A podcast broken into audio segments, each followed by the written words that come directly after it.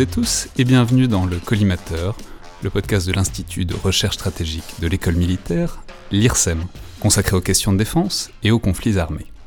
Je suis Alexandre Jublin et j'ai aujourd'hui le plaisir et l'honneur d'être avec le général Thierry Burkhardt, chef d'état-major de l'armée de terre, pour parler de cette armée, de son état actuel et de ses perspectives.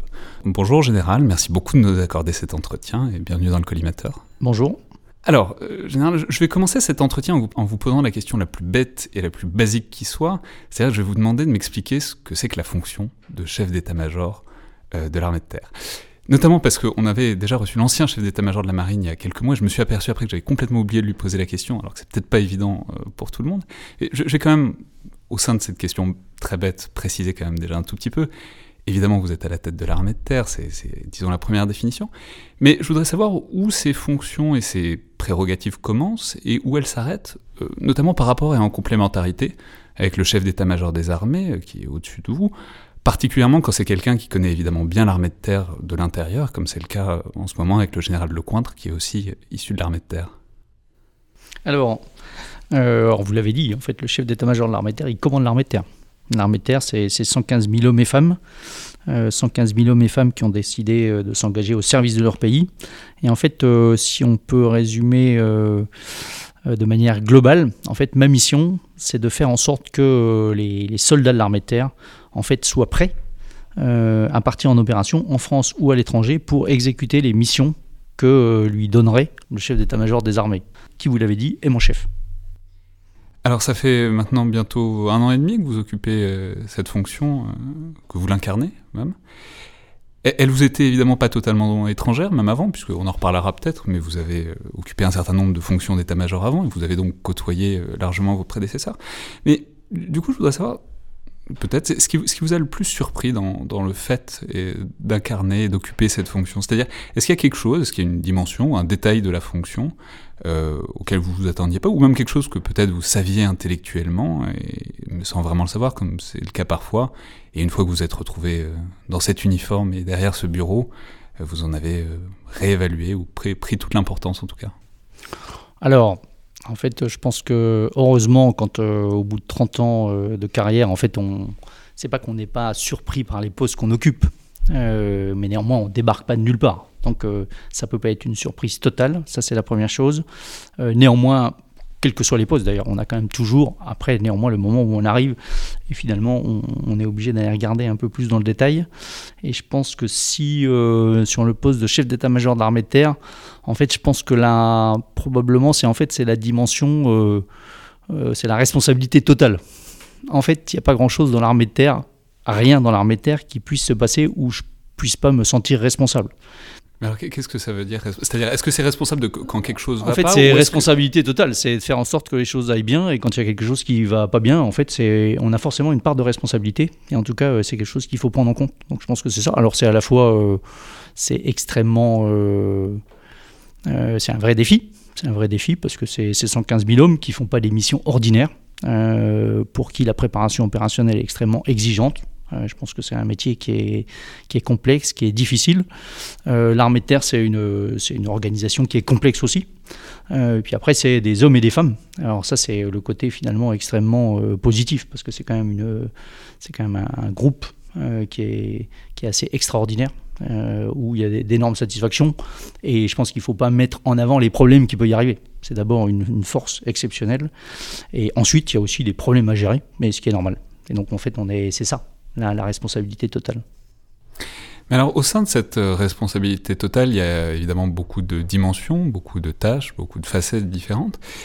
Et justement, peut-être, j'y pense parce que, bah, je l'ai dit, vous avez passé un certain temps dans des états-majors avant, comme c'est le cas, c'est le parcours euh, logique et normal. Mais votre parcours est particulièrement intéressant au sens où vous avez touché à plein de dimensions euh, différentes de cet univers avant de devenir chef d'état-major de l'armée de terre ce qui n'est pas toujours le cas. On peut dire que assez souvent, certains officiers ont une spécialité euh, qu'ils approfondissent avant d'arriver aux plus hautes fonctions.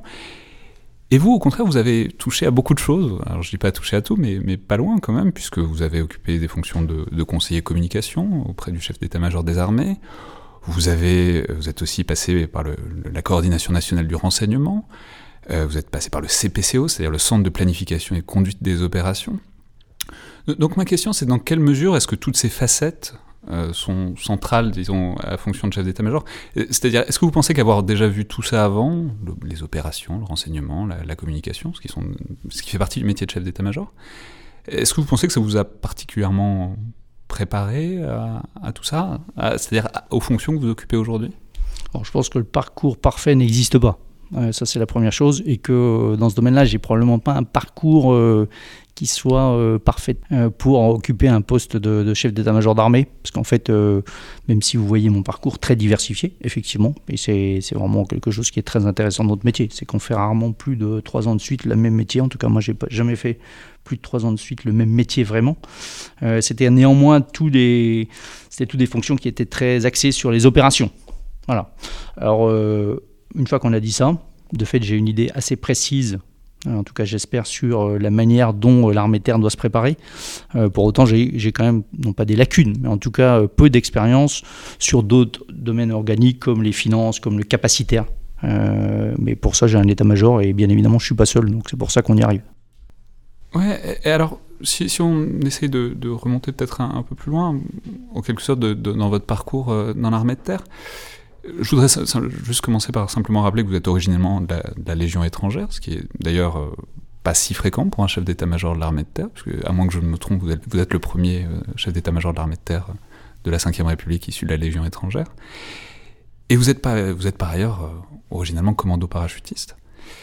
Ce qui veut dire, j'imagine en tout cas, que vous avez commencé par une unité à la fois à très haut niveau de, de compétences et d'engagement, mais aussi en même temps vous avez commencé par commander des unités relativement petites, euh, et avec des gens qui venaient de tous horizons, puisque c'était la légion, c'est la légion étrangère, et où il fallait donc, j'imagine, créer du commun. Donc, qu'est-ce qui vous est resté en quelque sorte de ce, cette expérience première du commandement dans, la suite de votre parcours? Bien évidemment, la légion étrangère est spécifique, mais je pense que pour tous les gens, euh, c'est-à-dire tous les officiers de l'armée terre qui commencent lieutenant euh, en régiment, en fait, c'est que ce soit les légions étrangères ou ailleurs, en fait, c'est d'abord les relations humaines. C'est ça le métier de chef de section, c'est bien évidemment une compétence technique, c'est euh, une compétence tactique, euh, c'est un niveau physique, mais c'est d'abord commander des hommes. Et donc c'est euh, c'est l'exercice des relations humaines, dans toute, sa, dans toute sa difficulté, mais dans toute sa, sa beauté aussi, et sa complexité. Donc je pense que c'est ça que je, je, retiens. Et je pense que ça, c'est quelque chose qu'on n'oublie pas, en tout cas qu'il ne faut pas oublier tout au long de sa carrière. Et puisque bon, c'est le parcours de commander de plus en plus de, de monde, jusqu'à aujourd'hui, ça va être difficile de faire plus, mais c'est. Qu'est-ce que vous avez préféré comme échelon? C'est-à-dire, peut-être ce que vous pensez être l'expérience la plus pure du commandement, c'est-à-dire est-ce que c'était quand vous étiez avec euh, quelques hommes, quelques dizaines d'hommes euh, sur un terrain, en commando parachutiste, ou est-ce que c'est aujourd'hui avec euh, plusieurs dizaines de milliers de personnes sous vos ordres? C'est quoi le, votre le, moment de commandement que, vous avez préféré En fait, vous avez, vous avez de le rappeler, puisqu'en fait, euh, dans l'armée de terre, en fait, finalement, tout le monde est un peu chef. Enfin, ça veut dire si tout le monde est un peu chef, tout le monde est un peu le subordonné de quelqu'un. Mais tout le monde arrive à exercer un commandement. Le, un soldat, au bout de 2 à 3 ans, il est caporal et il va commander euh, un trinôme. Donc il va avoir déjà la responsabilité d'homme, en particulier euh, au combat, mais dans des, actions de la vie courante. Le chef de section, le jeune lieutenant, il commande, euh, il commande sa section ou son peloton et il est engagé assez vite en opération aussi à leur tête. Donc euh, je pense que la, notion d'être chef dans l'armée terre est quelque chose qui est important et c'est quelque chose qui est important pour soi, mais en fait aussi pour les hommes qu'on commande les hommes qu'on commande, où on a une vraie responsabilité vis-à-vis d'eux, bien évidemment dans les missions qu'on va devoir réaliser, mais aussi pour euh, la vie de tous les jours, c'est-à-dire euh, les faire grandir. Qu'en fait, euh, dans l'armée de terre, on se prépare toujours à prendre la place de son chef de manière assez saine, non pas de manière ambiguë. Et d'ailleurs, votre chef vous prépare et vous aide à prendre sa place un jour. Et ça, je pense, faire épanouir les gens qu'on commande et les voir grandir est quelque chose qui est très très satisfaisant. Et donc ça, c'est un peu tout au long de notre carrière, c'est quelque chose, c'est une longue succession d'actions de, ce type-là. Euh, maintenant, euh, quel est euh, quel est le poste que j'ai préféré, le, commandement que j'ai préféré exercer? C'est, Je pense que c'est assez difficile. Euh, il n'y a pas forcément de réponse. Il n'y a, a, pas forcément de réponse. chaque poste avait sa caractéristique, chaque poste avait son, son intensité. Alors bien évidemment, il y a des moments forts quand on commande sa compagnie, quand on commande son régiment, où là aussi on a des, les responsabilités qui sont bien déterminées, et pour autant, donc c'est des moments très forts. Et, bien évidemment qui, se, qui sont très concrètes et qui se matérialisent tous les jours. Après, quand on est au CPCO, euh, on n'exerce pas le même type de commandement, mais pour autant il y a des satisfactions énormes, ou tout simplement euh, euh, aussi à la cellule communication de l'EMA, où c'était une toute petite équipe, avec une vie assez dense et trépidante, avec des gens que j'avais jamais imaginé côtoyer, en tout cas qui étaient assez loin des légionnaires que j'avais commandés quand j'étais commando parachutiste, par exemple, ça c'est sûr. Et pour autant, avec le même plaisir de, les voir et, d'observer leur, sens de l'engagement et leur investissement dans la mission. Voilà. Donc je pense que c'est très difficile de dire. Après, ce qui est sûr, c'est que c'est quand même une carrière qui est très euh, scandée. Comme je vous l'ai dit, en fait, euh, j'ai jamais fait plus de trois ans de suite sur un même poste. Donc c'est bien souvent deux ans. Donc c'est quelque chose qui tourne assez vite. Chaque fois, on a l'impression que la fin, ça arrive trop vite. La fin de, cette séquence-là arrive trop vite. Et pour autant, euh, comme ça ne s'arrête pas, on, bascule sur le poste suivant et on y trouve le même plaisir parce qu'il faut, il faut se réinvestir et s'engager pour remplir la mission. Et juste pour rester un dernier moment sur le commandement, est-ce que vous pensez que... Est-ce que vous avez l'impression d'avoir euh, été chef euh, toujours de la même... C'est-à-dire, est-ce qu'on est...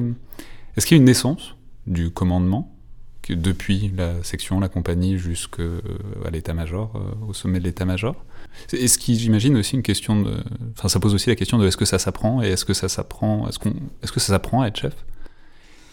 Alors, je pense qu'on est tout d'abord assez bien formé, même très bien formé en école. Très bien formés en école, euh, que ce soit en école de sous-officiers, en école d'officiers, euh, techniquement, tactiquement, et aussi euh, à, qui on essaie de nous inculquer les, les, principes du commandement. Après, néanmoins, le premier jour où on commande, c'est quand même le premier jour. Il ah, n'y a, a, pas de, a pas de secret. Et donc on apprend beaucoup. Et je pense qu'on apprend tout au long de sa carrière sur le commandement. Même si, bien évidemment, le, commandement s'exerce de manière différente euh, quand on commande sa section ou quand on est euh, chef d'état-major de l'armée terre. Mais pour autant, je pense qu'on apprend tout au long de sa carrière parce que commander est quand même quelque chose qui est assez complexe. Assez complexe. Il y a, il y a une dimension technique ou tactique où là il faut être performant. Euh, je dis pas que c'est facile. En tout cas, c'est quelque chose qui est hum, qu'on arrive à concrétiser. Euh, après, il y a la partie, l'autre partie du commandement, euh, qui est euh, celle-là beaucoup plus complexe, c'est commander les hommes et les femmes dont on a la responsabilité. Et là, c'est des problématiques de nature humaine. donc, et bien les commander est quelque chose qui est, compliqué. Alors, j'imagine que je serais probablement aujourd'hui un bien meilleur chef de section, avec 30 ans de recul, pour saisir la nature humaine, voir les messages que les gens essaient de me faire passer, la complexité de certaines situations. Euh, je courrais probablement moins vite aussi avec, euh, avec mes légionnaires, mais je pense bien évidemment j'aurais beaucoup plus de recul. Ça, ça veut dire qu'en fait, et c'est aussi une autre caractéristique, c'est que bien évidemment, euh, chef, c'est un métier qui est exigeant, mais on n'est jamais seul. Comme j'ai dit, on est chef, donc on commande des gens, mais on a aussi un chef qui est là pour nous aider. On a aussi des subordonnés qui sont là pour nous aider, en particulier quand on est jeune, mais même après, et qu'il faut savoir écouter. Et ces gens-là sont de grande qualité. Donc euh, je suis bien évidemment le commandement. Euh, quand on dit est-ce qu'on commande différemment, euh, je pense d'ailleurs que celui qui commande bien commande chaque homme de manière un peu différente. Parce que chaque homme, et bien connaître ses hommes, c'est ça que ça veut dire. Il y a des gens qu'il faut encourager, il y a des gens qu'il faut, qu'il faut au contraire non pas menacer, mais en tout cas mettre face à leurs responsabilités. Chaque, et c'est ça la sensibilité du commandement. Et donc ça, on l'apprend tout au long de sa carrière et dans des situations différentes. Ça veut dire qu'on commande à chaque homme autant qu'on commande au groupe, quoi. Oui, bien évidemment. Alors après, on voit bien que tactiquement, bien évidemment, qu'on commande le groupe. Mais après, dans l'autre partie du commandement qui est de, gérer ses hommes. Mais en fait, euh, la dimension amener son, sa section au combat, elle, commence par la manière dont on forme et dont on commande euh, les hommes dont on a la responsabilité chaque jour. Si on prenait le commandement juste pour aller au combat, je suis sûr que ça ne marcherait pas. Alors maintenant, si, on peut passer euh, peut-être davantage à un panorama euh, de l'armée de terre et de son, de son état actuel, alors pas seulement comme vous l'avez trouvé, puisque, mais aussi comme vous avez commencé à y imposer votre marque euh, désormais. Je voudrais peut-être commencer par, par les hommes et les femmes, puisque c'est de ça que vous avez parlé naturellement. Ensuite, on parlera évidemment des matériels, parce que c'est très intéressant, mais, c'est toujours mieux quand même de, commencer par les hommes et les femmes. Ma question, c'est quelles sont vos perspectives et vos objectifs, disons, pour euh, cet élément de l'humain de l'armée de terre? Simplement pour contextualiser, je vais simplement rappeler que l'armée de terre a connu une baisse assez massive de ses effectifs depuis euh, le milieu des années 2000, disons, au fil des différentes réductions budgétaires, même si on, sait que cette tendance lourde s'est redressée depuis quelques années, puis avec la loi de programmation militaire actuelle. C'est une baisse qui a touché toutes les armées, mais l'armée de terre plus que les autres, en chiffres absolus aussi, parce qu'elle était plus volumineuse euh, au départ.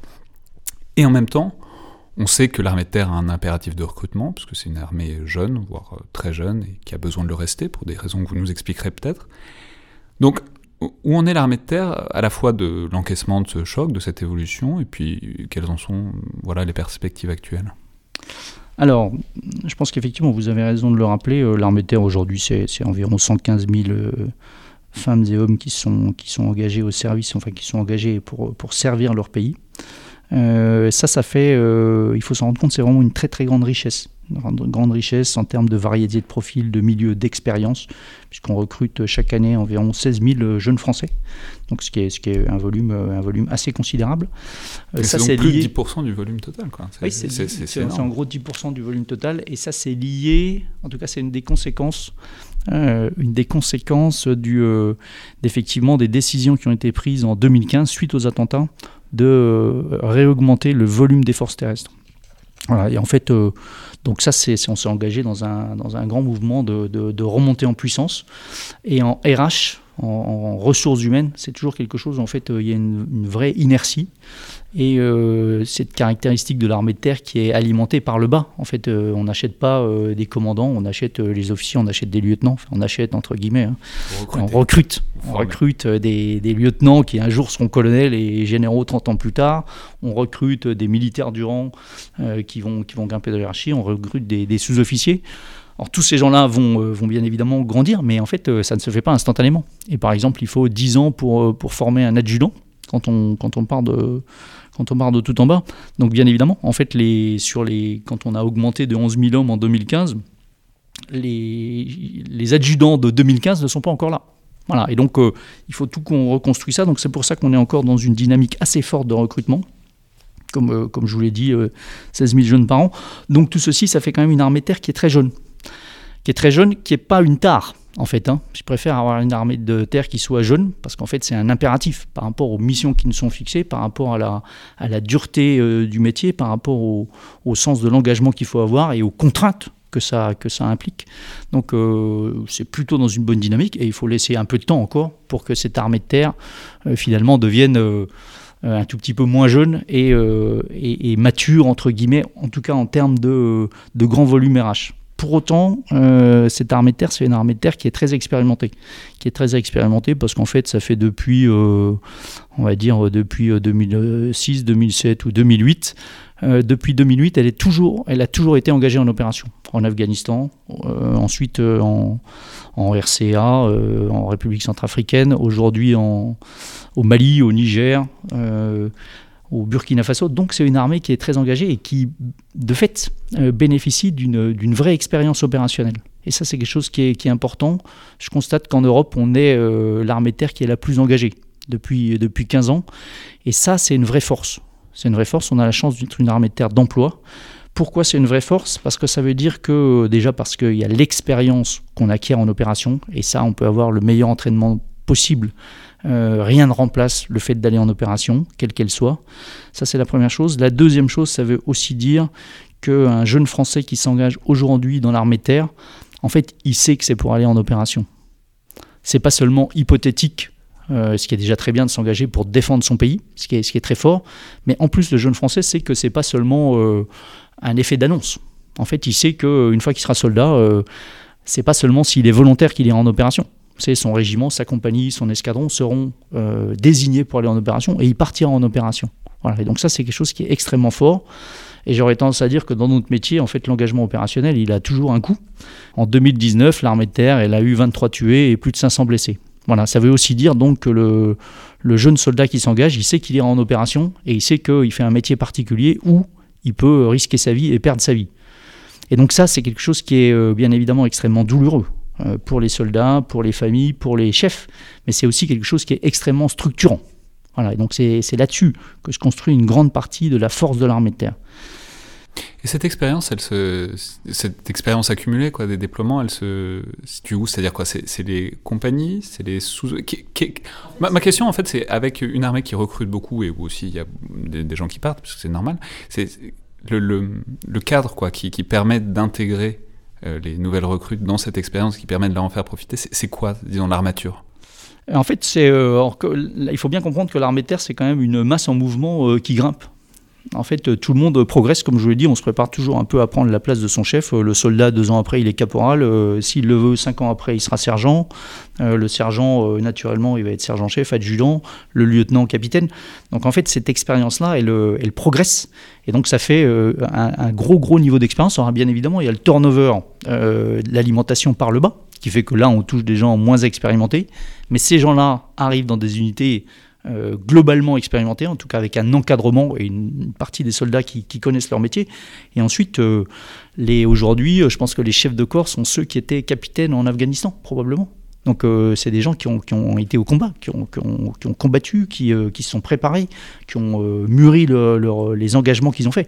Donc ça c'est vraiment une très très grande force. Voilà.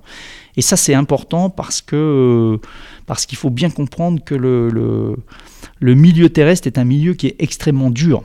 Euh, et en particulier d'un point de vue opérationnel. Il est dur physiquement, parce qu'en fait, même si euh, avant même que l'ennemi vous tire dessus, en fait, euh, allez sur le terrain et vous verrez, il fait toujours ou trop chaud ou trop froid, ou trop humide ou trop sec.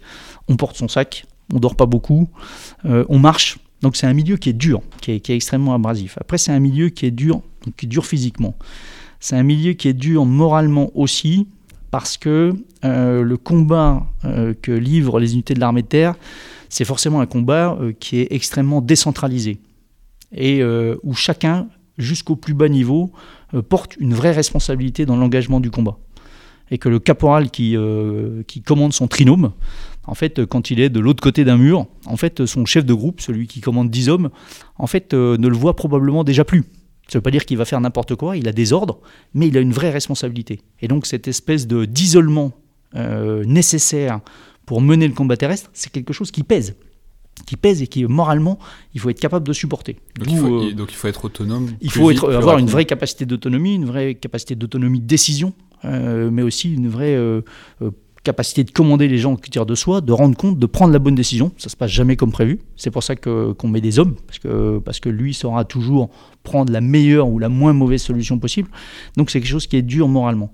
Après c'est aussi quelque chose, euh, le combat terrestre, qui est dur psychologiquement, parce que je vous l'ai dit en fait, euh, le combat terrestre c'est le feu qui tue je vous donne les pertes pour l'année 2019, c'est quelque chose qui est, conséquent, euh, qui, force. Et donc psychologiquement, il faut résister à, cette, à ce sentiment-là. Et aujourd'hui, il n'y a pas de soldat de l'armée de terre qui ne soit pas conscient de ça. Alors, c'est, c'est une armée qui se renouvelle, donc du point de vue des hommes, beaucoup, euh, on l'a vu assez vite.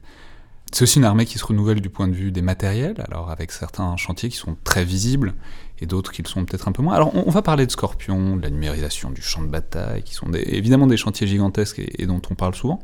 Mais une fois n'est pas coutume, j'aimerais euh, commencer par parler d'éléments très concrets et très communs à tous les soldats, à savoir le petit matériel qui se renouvelle aussi, et vraiment en ce moment. Euh, notamment parce qu'on voit l'entrée en vigueur de deux éléments de base qui sont très importants, qui sont le nouveau fusil mitrailleur HK416 qui remplace le, mythique FAMAS et euh, les nouveaux treillis F3. Alors expliquez-nous peut-être déjà la, logique et les différences que ça va faire, disons, cette nouvelle génération d'équipements, mais qui va toucher vraiment tous les soldats pour le coup. Là.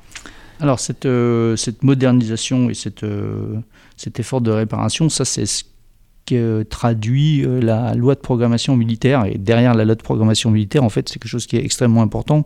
C'est le soutien du pouvoir politique et en fait de l'opinion publique. Euh, parce qu'en fait, euh, c'est bien l'expression du peuple pour que son armée soit bien équipée pour pouvoir partir en opération et pour remplir ses missions. Après, il y a deux types de, deux approches. Quand vous parlez de modernisation, on parlera après des matériels. Mais pour l'armée de terre, au-delà de, de matériel majeur, en fait, il y a le petit équipement. Et, parce que le soldat, il est sur le terrain, il vit avec un peu ce qu'il a sur lui. Alors vous avez cité effectivement le, HK 416, qui est le, nouveau fusil d'assaut, euh, qui, est le, le nouveau matériel, le treillis F3, euh, qui est un treillis mieux adapté euh, et plus confortable, et qui protège mieux aussi, en particulier vis-à-vis du feu.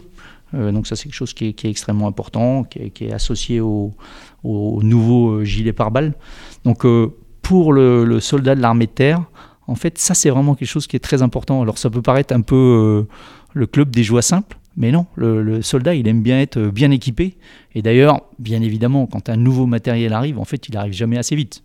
HK euh, 416, pour autant qui a, été, a commencé à être distribué, je pense, il y a maintenant euh, un an et demi, avec des, volumes assez importants, de l'ordre de, 12 000 armes par an. Donc, ce qui est un vrai effort.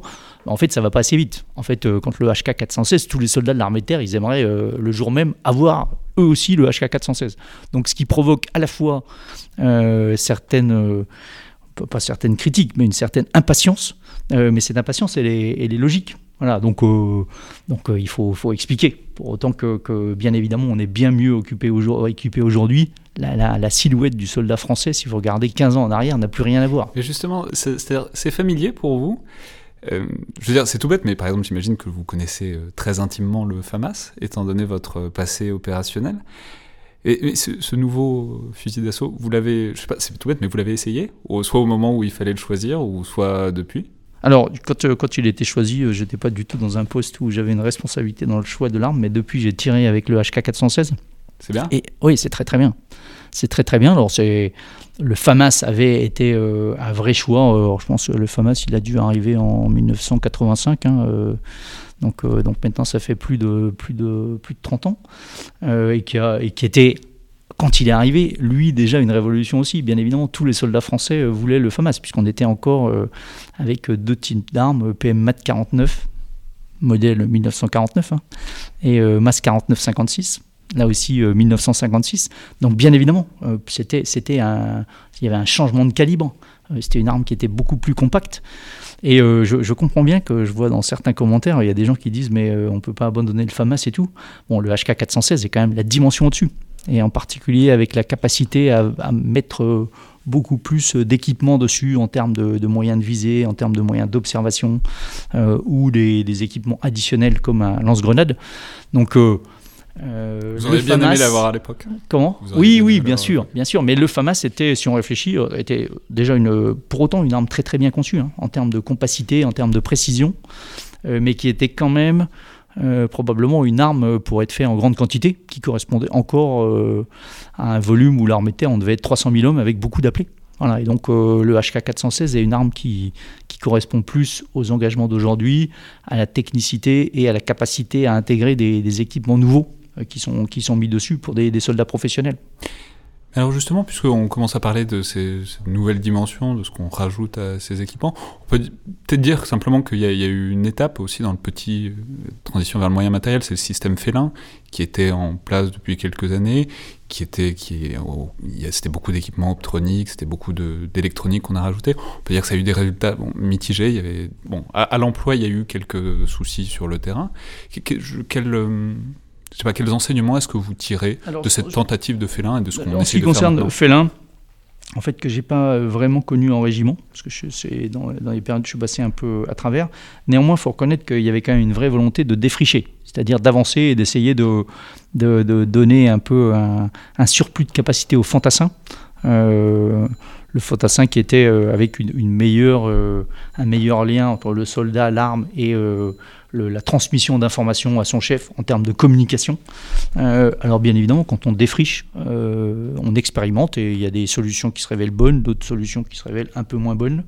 On peut euh, dire simplement, enfin, mais parce que ça renvoie à ce que vous disiez tout à l'heure, c'était, enfin, c'est lourd. C'était oui, très lourd. C'était Félin, c'était lourd. On a découvert la problématique de l'alimentation électrique parce qu'en fait ces choses-là ne marchent pas avec rien du tout. Donc tout ça, c'est des choses qu'on a appris à gérer et je pense que euh, félin, même si ça n'a pas donné entière satisfaction, ça a quand même permis de défricher un domaine où aujourd'hui, quand on voit sur la partie du combat infovalorisé, donc euh, Scorpion qui est en train d'arriver, ce qui se met en place, et euh, après-demain matin, Scorpion débarqué, en fait, on profite énormément de ce qu'on a appris de félin. Donc, euh, même si Félin n'a pas donné totalement satisfaction, ça a permis vraiment d'expérimenter, d'aller sur différentes voies et aujourd'hui euh, de, travailler sur un, programme Scorpion débarqué qui sera, euh, lui, beaucoup plus mature. Voilà. Donc, donc, assez logiquement, Félin a vraiment défriché un nouveau domaine. Alors justement, parlons-en maintenant, parce qu'on est, on est parti du, petit matériel quotidien, là. Maintenant on est à l'autre bout du spectre, donc on a Scorpion qui est alors la nouvelle génération, j'allais dire, de, véhicules de l'armée de terre, mais il n'y a pas que les véhicules, puisque vous en avez parlé, c'est aussi toute la partie débarquée, donc c'est tout l'équipement, avec une infrastructure informatique qui devrait permettre donc la numérisation du champ de bataille, mais aussi le partage de capteurs, euh, d'informations en temps réel aussi. Donc, bon, on connaît l'ambition, je l'ai résumé à très très gros traits, euh, vous allez, j'imagine, la détailler, mais peut-être du, point de vue, c'est-à-dire de vos fonctions, c'est-à-dire du chantier, que c'est, euh, c'est-à-dire au-delà du grand objectif, à quel rythme est-ce que ça va? Euh, Cette mise en place et en service à l'échelle de, votre quotidien, c'est-à-dire, on en est où et à quelle vitesse est-ce qu'on peut aller pour un, changement de logiciel, c'est le cas de le dire, aussi complet euh, de, l'expérience euh, du combat de l'armée de terre? Alors, je pense que si, vous le permettez, je vais juste rappeler un peu éventuellement ce qu'est, Scorpion, en tout cas comment il faut le voir. Donc Scorpion, c'est le programme Scorpion, c'est effectivement la modernisation d'une bonne partie des matériels de l'armée terre, en particulier les matériels qui équipent les brigades euh, dites médianes euh, et les brigades légères. Donc c'est les successeurs, on met en place en fait le successeur du VAB, on met en place le successeur de l'AMX-10RC et de l'ERC 90. C'est ça que, que Scorpion va remplacer, en tout cas en termes de véhicules. Donc Mais en fait, rappelons simplement, c'est l'acronyme pour le véhicule de l'avant blindé. Comment? C'est l'acronyme pour véhicule de l'avant blindé. Exactement, véhicule de l'avant blindé qui est un véhicule euh, de transport de troupes, qui est, un peu la, la, bête de somme de l'armée de terre qu'on a engagée sur toutes les opérations et qui a, donné satisfaction. Mais néanmoins, euh, il y avait une évolution nécessaire et donc qui vont être remplacés par le Griffon, qui va être le nouveau euh, véhicule de transport blindé et de combat de, de l'infanterie, et d'autres fonctions aussi, et le Jaguar, qui en fait est le, le véhicule de combat de la cavalerie. Euh, qui va remplacer le, l'MX-10 RC et le RC-90. Mais en fait, ça, c'est effectivement des véhicules qui, ont, euh, qui sont neufs, qui sont neufs et qui profitent des technologies modernes en termes de, capteurs, en termes de moyens d'agression beaucoup plus performants, euh, beaucoup plus précis, avec des distances supérieures d'engagement. Mais en fait, ceci n'est qu'une partie du programme Scorpion. Le reste du programme Scorpion, c'est ce que vous avez dit, c'est en fait la couche de, de, transmission entre guillemets, ou de, moyens euh, de, transmission qui vont raccorder euh, l'ensemble de ces matériels sur le champ de bataille. Ça, c'est le, système Scorpion. Euh, qui va équiper ces engins-là. Et si on veut faire une analogie, c'est un peu comme si vous aviez vos véhicules de combat étaient nos smartphones d'aujourd'hui, avec effectivement une capacité à capter de l'information, une capacité à la retransmettre, à la partager. Il manque les moyens d'agression sur nos téléphones, mais sur nos véhicules, il y en a. Et euh, Scorpion, la couche Scorpion d'infovalorisation, c'est un peu comme si vous aviez, euh, c'est la 5G. Donc c'est ce qui permet de relier tout ceci et en fait de rendre tout ceci extrêmement fluide. Donc maintenant, ceci est en train de se mettre en place dans l'armée de terre progressivement avec euh, les véhicules dans un certain nombre de, régiments. L'objectif étant de projeter euh, un groupement tactique interarmes, en gros euh, entre 800 et 1000 hommes, sur un théâtre d'opération fin 2021.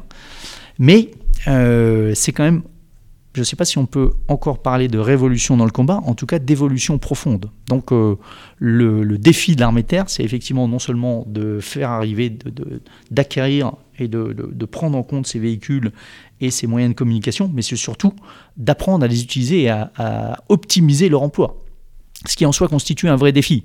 On ne peut pas seulement euh, mieux utiliser parce que euh, le griffon est meilleur que le VAB. Non, il faut qu'on soit capable de les employer différemment.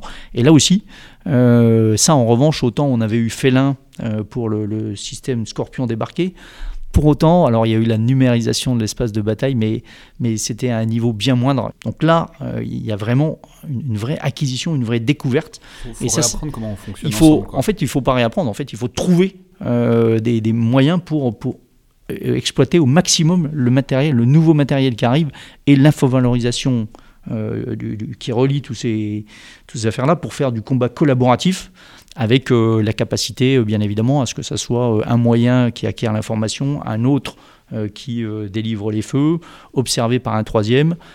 C'est-à-dire littéralement un véhicule qui un véhicule, on peut avoir très bien, exactement, un, véhicule qui observe et qui, qui, donc a une bonne vision du champ de bataille, mais qui lui ne va pas tirer, parce il dévoilerait sa position Et pour autant, le moyen va être, enfin, l'ennemi va être engagé par un moyen qui se trouve, lui, dans un compartiment de terrain plus protégé, et tout ceci quasiment de manière instantanée. Oui, c'est ça, c'est-à-dire pas faire comme aujourd'hui, donner un point GPS, etc. Exactement.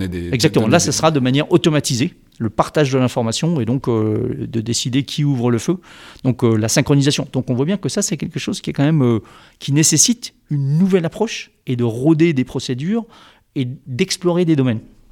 Mais alors du coup, c'est cette, cool, enfin, cette montée en gamme et en technologie, ça pose aussi une question, c'est-à-dire Étant donné la, quantité d'électronique et d'équipement qu'il y a maintenant dans tous ces nouveaux appareils, euh, tout ça a évidemment un surcoût qui est très significatif, c'est presque des échelles différentes même.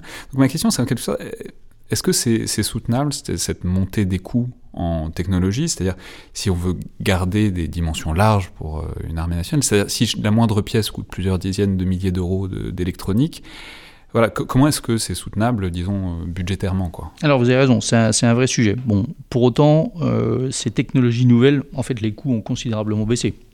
Il y a 10 ans, je pense que c'était même pas envisageable pour dire à quelle vitesse les choses, euh, rien qu'en termes de coûts. Je suis pas sûr que ça existait, mais en termes de coûts, c'était pas envisageable. pour autant, il y a un vrai sujet, effectivement, de conserver un juste niveau technologique dans les matériels qu'on acquiert. Euh, je résume un peu en disant euh, euh, une Formule 1, ça gagne la course, mais ça gagne pas la guerre. Et donc moi, j'ai pas besoin de Formule 1. J'ai besoin de matériel qui soit capable de gagner la guerre. Donc, c'est-à-dire non seulement avec un coût qui soit acceptable à l'achat, mais aussi un coût qui soit acceptable dans l'entretien, et en particulier un entretien, indépendamment du coût, qui se fasse dans des délais raisonnables. Mais, mais alors, je voudrais. Est-ce que rien contre la Formule 1. Ouais, je... Est-ce que c'est compatible avec euh, c'est-à-dire avec un autre objectif, un autre imaginaire dont vous avez déjà parlé tout à l'heure, qui est quelque chose de très présent dans, votre discours, dans tout ce que, tout ce que j'ai lu de vous, c'est l'idée du durcissement euh, de l'armée de terre. C'est-à-dire, je trouve que c'est une, image que je trouve fantastique parce qu'elle est incroyablement évocatrice, l'idée d'une armée de terre durcie. Mais en même temps, je ne sais pas totalement ce que ça veut dire, euh, donc j'aimerais que vous nous expliquiez ce que vous entendez par là. Ce que je veux dire, c'est que spontanément, quand on parle de tout ça, d'un renouvellement de matériel, technologie, etc., on pense à des surcouches, on pense à des, euh, disons une armée de terre augmentée, hybride, informatisée.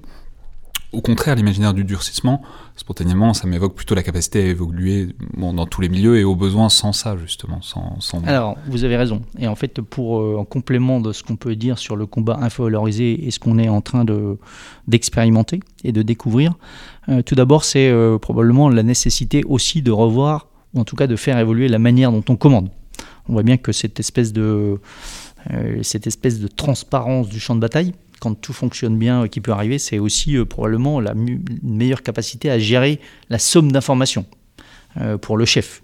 Mais c'est aussi une capacité à la fois que si on a des moyens où il y a une grande intervisibilité, une vraie capacité à ce que chacun agisse de manière décentralisée, mais qu'on a encore un commandement qui est extrêmement vertical euh, ou que chaque ouverture du feu doit être commandée par le chef, en fait, on va utiliser, on va pas utiliser la totalité des capacités, en tout cas la manière de, conduire nos opérations.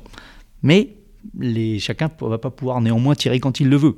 Donc euh, il y a déjà une vraie nécessité en termes d'organisation du commandement et de la manière dont on va commander les opérations qui doit être appréhendée. Et ça, on est en train de le, prendre en compte, de le découvrir. La deuxième chose, c'est qu'effectivement, euh, et c'est particulièrement vrai dans notre métier, il faut toujours qu'on pense à la manière dont on agirait, on dit de manière dégradée. C'est-à-dire si finalement, euh, aujourd'hui, c'est quand le GPS s'arrête, euh, comment je fais pour finalement conduire à... Si j'ai pas, mis, euh, pas pris ma carte, pas mis le point de départ, le point d'arrivée, en fait, je m'arrête et j'attends que le GPS se rallume, c'est pas terrible. Donc il faut qu'on ait une vraie capacité et qu'on ait toujours en tête la manière dont on continue à poursuivre les opérations, poursuivre le combat, y compris de manière dégradée, voire très dégradée. Donc maintenant, une armée de terre durcie, qu'est-ce que ça veut dire? Une armée de terre durcie, c'est effectivement un terme un peu euh, générique qui recouvre plusieurs choses. C'est-à-dire une armée de terre durcie, c'est pour faire face à des combats plus durs. Alors, euh, je vous l'ai dit, l'armée de terre, elle a la chance euh, et la force d'être une armée de terre qui est expérimentée, qui est une armée d'emploi. et ceci est une, je, je, le redis, est une vraie force. Pour autant, le monde d'aujourd'hui tel qu'on le voit montre que la conflictualité évolue et que il faut probablement que, alors que ça fait 15 ans ou 20 ans qu'en fait les conflits auxquels on était confrontés étaient plutôt face à un, un, espèce de terrorisme militarisé. En fait, on voit que dans un certain nombre de conflits, l'évolution d'un certain nombre de conflits montre qu'on on doit s'attendre à faire face à des opérations différentes avec un ennemi qui serait euh, euh, plus, euh, plus difficile à prendre en compte. Parce qu'aujourd'hui, les opérations sont déjà très dures. Et que le soldat qui combat en BSS, il mène un combat très dur. et il mène un combat difficile. Mais on le mène dans des conditions assez, non pas favorables, mais particulières. Je m'explique. Aujourd'hui, au Mali, en fait, la, la, troisième dimension, c'est-à-dire l'espace, l'espace aérien, est quelque chose qui ne nous est pas contesté. Ça veut dire quoi? Ça veut dire euh, si j'ai un blessé, en fait, il euh, n'y a, a aucun, aucune raison pour que je ne puisse pas faire venir un hélicoptère pour le récupérer, pour l'amener à l'hôpital, euh, à l'hôpital à Gao, où il sera pris en compte au, rôle 2, dans de très bonnes conditions. Peut-être la météo peut nous compliquer les affaires, mais c'est jamais rarement du fait de, de l'ennemi. Si j'ai besoin d'un appui-feu dans l'espace, à partir de l'espace aérien, c'est quelque chose qui peut arriver très vite. On voit que c'est plus euh, si simple et qu'aujourd'hui il y a des conflits où finalement la troisième dimension est quelque chose qui est contesté. C'est-à-dire à défaut de ne pas euh, que ce soit pas l'autre qui acquiert la supériorité aérienne, en tout cas c'est pas quelque chose où on est sûr de pouvoir agir à notre, à notre, guise. Et donc euh, c'est, il faut qu'on qu'on appréhende différemment les opérations qu'on pourrait avoir à conduire demain, avec une forme d'inconfort opérationnel, avec tous des milieux qui seraient contestés. Et pour ça, euh, c'est un peu sous ce vocable-là. Quand on dit que l'armée de terre doit se durcir, elle doit se durcir face à de nouvelles menaces avec, euh, je dis bien, des conditions encore plus dures que celles qui est conduite aujourd'hui. Elle doit se durcir aussi parce qu'elle devrait être capable, si on conduit des opérations de ce type, euh, d'engager des unités euh, d'un niveau supérieur, déjà d'un volume de force supérieur, mais de niveau. Aujourd'hui, globalement, la manœuvre en, BSS se conduit au niveau du, GTIA, du groupement tactique interarmes, c'est-à-dire euh, la combinaison de, plusieurs compagnies. Mais généralement, c'est même au niveau de la, compagnie.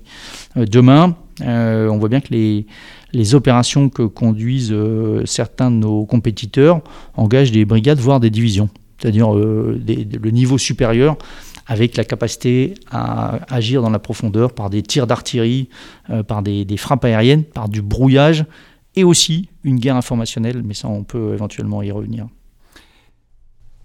Oui, justement, alors tout ça nous amène évidemment à parler des perspectives pour les engagements de l'armée de terre, dont vous avez déjà largement commencé à parler. Mais alors juste pour repartir euh, du matériel, formulons-le ainsi, c'est-à-dire cette montée en gamme euh, de l'armée de terre, en l'occurrence avec les nouveaux programmes, est-ce que tous ces équipements dont on vient de parler marquent encore une, une réelle supériorité euh, technologique occidentale comme on a pu la connaître, euh, disons, depuis la fin de la guerre froide au moins, euh, par, rapport par, rapport aux principaux compétiteurs des armées occidentales. Ou est-ce que tout ça a tendance, alors c'est une tendance lourde, hein, c'est difficile de, si on regarde sur tel ou tel point, c'est difficile de faire un diagnostic, mais a tendance à s'égaliser un peu, alors avec la montée en puissance et en capacité et en ambition, de la Russie, de la Chine et éventuellement de, leurs alliés.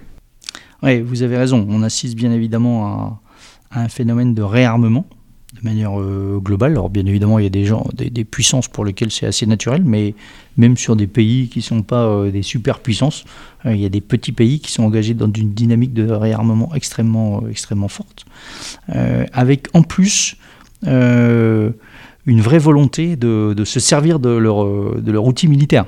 C'est-à-dire il y a une forme de désinhibition dans l'emploi de la force qui est aujourd'hui assez, euh, assez flagrant. C'est plus que des, des, acquisitions de prestige comme ça a pu exactement, être le cas exactement. En tout, cas, en tout cas, il n'y a, plus de... Il y a, y a, une moindre, voire plus d'inhibition de, dans l'emploi de la force. C'est-à-dire quand... Euh, c'est ce qu'on peut appeler en fait euh, un retour du rapport de force dans le règlement des conflits. ce, qui est, ce qui pour moi est assez parlant, c'est qu'il y a 15 ans, en fait, une crise euh, une crise, elle se réglait, en tout cas, elle était conduite au rythme des résolutions de l'ONU. Euh, il fallait du temps pour obtenir la résolution, ça discutait. Une fois qu'elle était votée, euh, après certaines péripéties, il fallait du temps pour la mettre en œuvre. Mais en fait, c'est ça qui donnait un peu le tempo de la crise. Aujourd'hui, le tempo, c'est quand quelqu'un décide de dire bon, je franchis la frontière et je m'empare d'un glacis de 30 km sur, de profondeur sur 300 à 400 km de large. Je mets 80 000 hommes, j'engage 200 chars et je fais ça j'ai les moyens de le faire et je décide de le faire. Voilà. Donc il y a une vraie, euh, une vraie approche différente.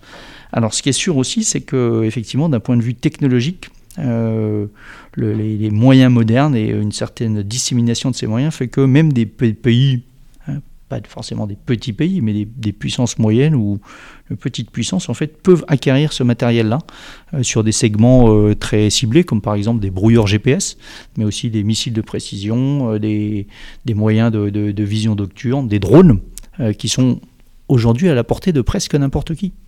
Et donc, effectivement, d'un point de vue d'un point de vue supériorité, les, armées occidentales perdent petit à petit une partie de leur supériorité technologique alors euh, tout ça dessine donc un spectre euh, dont bah, les différents responsables militaires, notamment vous, parlez souvent, euh, c'est-à-dire le retour des conflits de haute intensité, ouverts, violents, à la différence des, engagements, disons, de contre-insurrection que, que, vivent la plupart des armées occidentales depuis au moins 20 ans.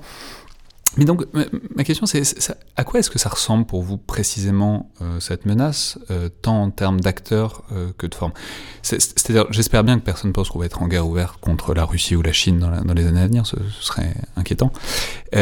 mais depuis quelques années, on a eu des exemples qui peuvent faire réfléchir. On a eu l'Ukraine, on a eu très récemment, entre l'Arménie et l'Azerbaïdjan autour du Haut-Karabakh, dont vous avez peut-être, auquel vous avez peut-être fait quelques, quelques références à l'instant.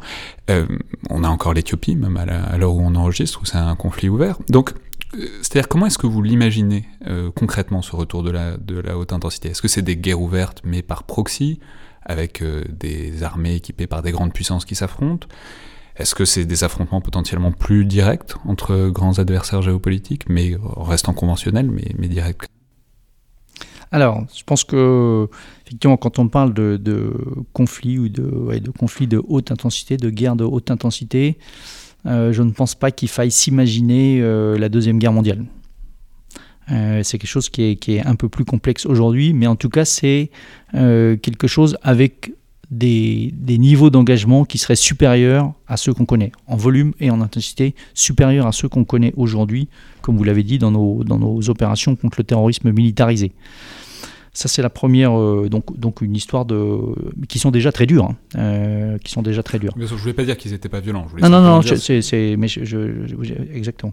Après, il y a aussi, je pense que la, la vraie, euh, la vraie différence, c'est aussi quelque chose qui va s'étaler beaucoup plus dans la profondeur du champ de bataille.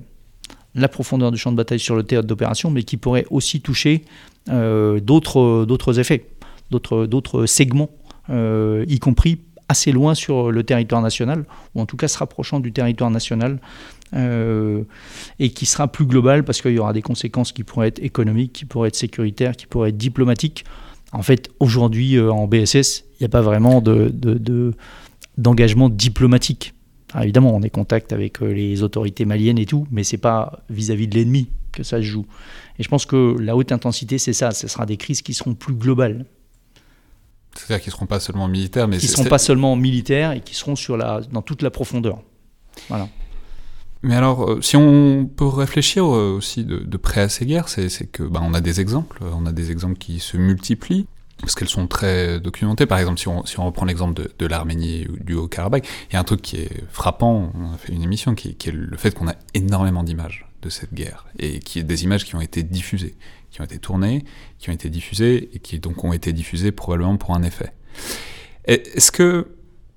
C'est-à-dire, c'est pas un risque, mais si... Enfin, est-ce que c'est en tout cas une dimension euh, qui vous fait réfléchir, enfin, qui vous a fait réfléchir récemment de voir cette immense masse d'informations fait pour déstabiliser, on imagine l'ennemi. On ne sait pas très bien ce qu'ils avaient en tête, les Azerbaïdjanais, quand ils l'ont fait. Mais voilà, est-ce que vous vous dites que ça peut être euh, quelque chose auquel l'armée de terre, enfin les armées françaises vont devoir faire face rapidement? Alors, ça, c'est très clairement, je pense, euh, peut-être la, fracture majeure aujourd'hui, c'est-à-dire la guerre informationnelle. La guerre informationnelle qui est, qui est aujourd'hui euh, systématiquement employée et qui devient un vrai champ de confrontation. Euh, ça, c'est très très clair. Et vous citez euh, le, dernier exemple, euh, Azerbaïdjan-Arménie. Mais c'est valable dans tous, les, conflits auxquels on assiste aujourd'hui. Et c'est quelque chose auquel il faut se préparer. Et vous voyez bien que dans un monde qui est beaucoup guidé par l'émotion, en fait, quelques tweets ou quelques images permettent de mettre le désordre dans les esprits, dans les rues, et pourquoi pas demain dans des unités militaires. Donc c'est vraiment quelque chose qu'il faut prendre en compte, d'une part pour s'en protéger, c'est-à-dire apprendre à, nos, à nos unités, à nos soldats, à mieux appréhender ce qu'est la guerre informationnelle et comment ils peuvent être, y être confrontés. Et c'est quelque chose aussi qu'on doit maîtriser pour nous nous en servir. Voilà, donc ça c'est pour moi un des, un des domaines de, rupture les plus importants. C'est-à-dire faire attention qu'un soldat soit pas perturbé parce qu'il a, parce qu'il a pu voir sur les réseaux sociaux la veille Exactement, parce qu'en fait, euh, le, vecteur principal de la guerre informationnelle, on l'a tous dans notre poche. Et euh, les soldats aussi, c'est le, téléphone portable. Ça veut dire pour nous, on doit nécessairement avoir la capacité d'absolument mieux combiner nos actions euh, matérielles ou cinétiques, en tout cas dans les champs matériels, avec les champs immatériels, c'est-à-dire la guerre informationnelle. Donc ça, c'est, la caractéristique des opérations aujourd'hui et encore plus de demain, c'est-à-dire la combinaison d'actions euh, sur le terrain, mais aussi d'actions dans les champs immatériels pour euh, provoquer euh, des, effets significatifs sur l'ennemi. Et ça, c'est quelque chose, c'est une synchronisation qui est, qui est, qui est extrêmement poussée et qui nécessite un vrai savoir-faire. Très bien. Merci beaucoup, Général, de nous avoir accordé ce moment à cette discussion. Merci. C'était donc le Collimateur, le podcast de l'Institut de recherche stratégique de l'école militaire. Je rappelle comme toujours que vous pouvez nous joindre par mail ou sur les réseaux sociaux de l'IRSEM et que comme d'habitude, notes et commentaires nous sont utiles et précieux, notamment sur iTunes, tant parce qu'ils donnent de la visibilité au podcast que parce qu'ils nous permettent d'avoir un échange et un retour sur ce qu'on fait. Merci à toutes et tous et à la prochaine fois.